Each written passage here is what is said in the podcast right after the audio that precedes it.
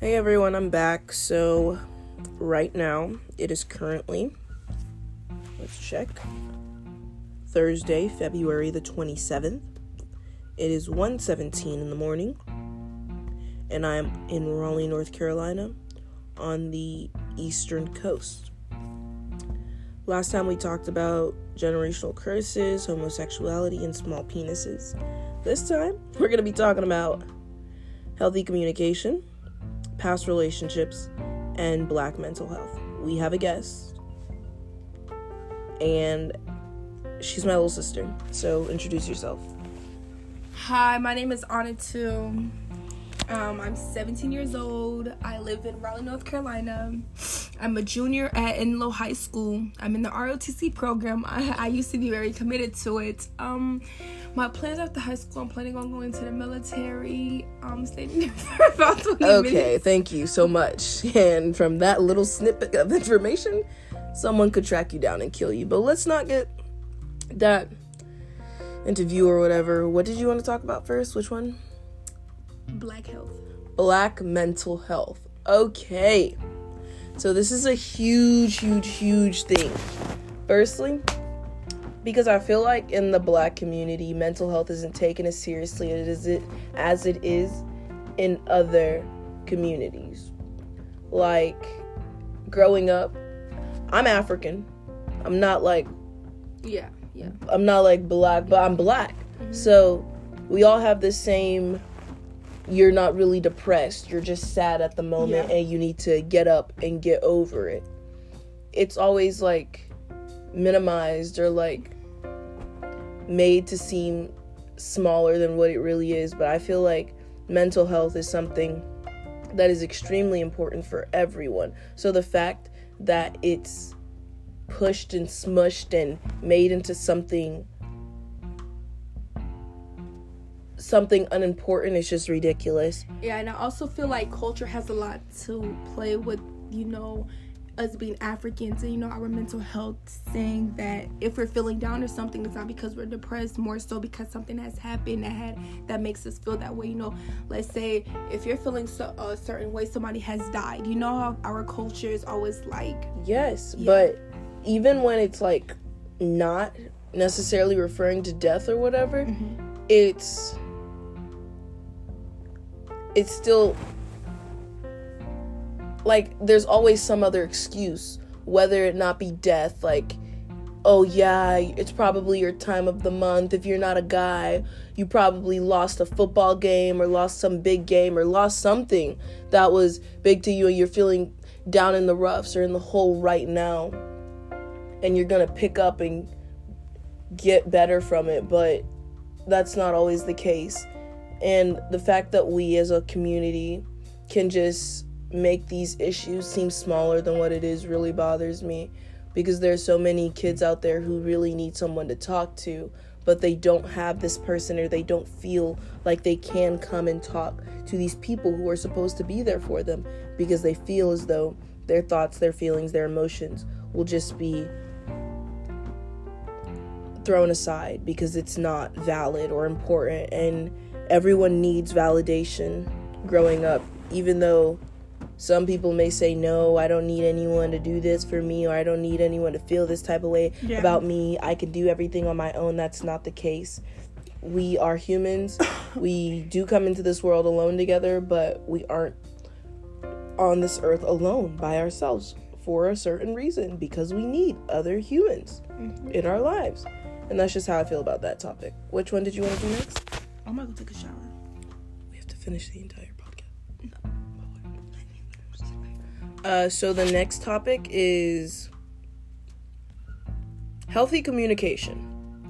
Okay, and this can be in any of your relationships. It can be friendships, family relationships, work relationships, teacher student relationships, Can I and just say regular something really quick? relationships. Yeah, go ahead. So, in my opinion, I just I don't feel like it's a, the main thing is healthy communication. I just feel like it's more so if you what's the word I'm looking for? I feel like it's not more so if you, communication is more so if you listen, you know, because we can communicate all day long, but if nobody's listening, But listening is a part of communication. That's what you don't understand. Listening, comprehending, and understanding. So she's gonna go. But I'm gonna finish the conversation. Um, healthy communication to me is when two or more people are sitting down and having a conversation that needs to be had, regardless or not if they want to have this conversation, but they know they need to have this conversation in order to grow as a person. I feel as though when you are effectively communicating healthy, you should be able to get out everything that you've been holding in inside in a way that's like that doesn't compromise anything your pride, your ego, anything. It's just you are talking and letting out your feelings so they can feel validated. And the worst thing is when you are trying to communicate with someone and they take it as though you are arguing or you want to start some type of argument because then they're not understanding where you're coming from. And you start to feel as though, well, this is kind of a waste of time, it's a waste of my energy, voice, all that good jazz.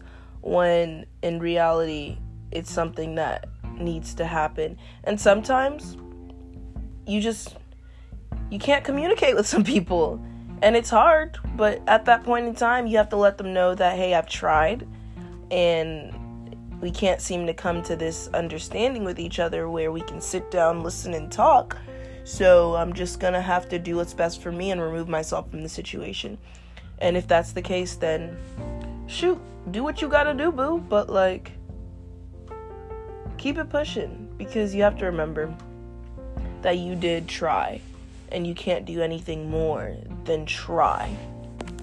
And then the last and final topic that we're going to be talking about today, we, me, because she left, is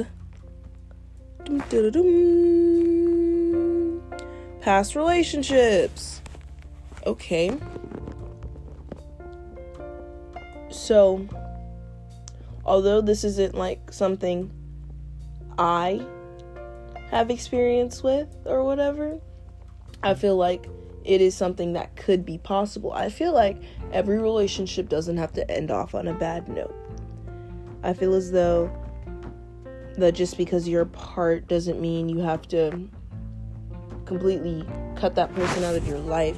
It could end on this note where you both come into agreement. Maybe we just aren't the type of people we need in each other's lives right now or ever. And if that's the case, that's cool. At least we know that and we tried. And if it didn't work out, we can say we tried. But I feel like most relationships do not end up like that. They end up very, very, they end very toxic. And the significant others who are in the relationships, they start to create this anger and hatred in their heart towards each other because of all these unsolved problems that were or that occurred in the relationship. And each individually feel as though the other probably could have done better at some point. And it's true. No one's perfect. You can always always room for improvement but if you can't take healthy criticism and like learn from it and grow from it, then nothing's ever going to work out for you. I did not leave my last relationship on a good note. And I don't know if I regret that. Actually, that's not true. I don't regret nothing. Um, my heart was broken. Uh, but that's life. You get your heart broken and you have to keep it pushing. And just keep going because time doesn't stop because you got your heart broken. Even though it feels like it, it doesn't. The sun still rises and sets. You're still breathing. You still have to eat and drink water and take showers. So get to it. That's how I feel about that. But, alright, guys, thanks for listening to this one. Um, you can follow me on Instagram at j.campbell12, on Twitter at Joy Campbell with one L. Um, yeah, that's all the social media I want to release right now. Okay, hope you guys have a blessed night, blessed day wherever you are. Remember, stay blessed and stress free. Also, don't forget to freaking look in the mirror and tell yourself that you're the baddest bitch out there because you are. And that's just that. Okay, bye again.